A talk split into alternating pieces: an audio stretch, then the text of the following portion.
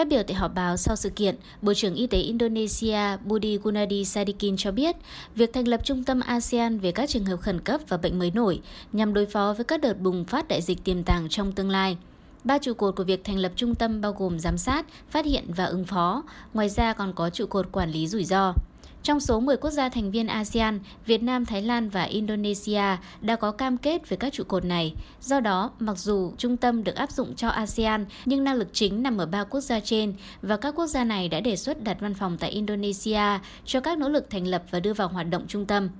Theo Bộ trưởng Y tế Indonesia, sự tồn tại của Trung tâm ASEAN về các trường hợp khẩn cấp và bệnh mới nổi sẽ tích hợp các quy trình y tế hiện có ở các nước thành viên ASEAN. Các tiêu chuẩn giáo thức y tế giống nhau được thực hiện dựa trên công nghệ, trong đó có sử dụng mã QR theo tiêu chuẩn với mã QR của Tổ chức Y tế Thế giới, có thể được thực hiện thủ công hoặc sử dụng ứng dụng trên điện thoại thông minh. Các nước thành viên ASEAN sẽ sớm đưa ra một tuyên bố chung liên quan đến việc các nước ASEAN áp dụng các tiêu chuẩn giao thức y tế.